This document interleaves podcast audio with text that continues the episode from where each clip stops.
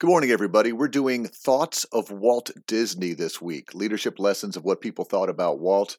I got a easy breezy one for you today. Stay tuned. Pete's Points. It's time for Pete's Points. Van France, he was one of the founders of the Disney University out at Disneyland in 1955, also a Disneyland executive. Here's what he said, quote, "One time at Disneyland, Walt saw something in the trash and he said to a staff member, "Take care of that trash." The guy responded, "I'll call the custodial department." That was the wrong thing to say. Anybody who would say that's not my job, Walt gladly got rid of. End quote. I can't say that any better.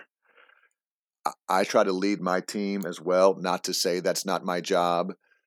You know, now there's some things that aren't your job. And so if there's union things or legal things, of course.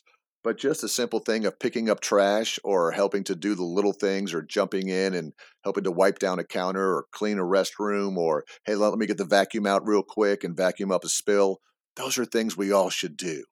Those are things that all employees should do. If employees say that's not my job, Walt would get rid of them. I'm not sure what you're going to do, but don't put up with that. we'll have another tip tomorrow. Have a good day, everybody.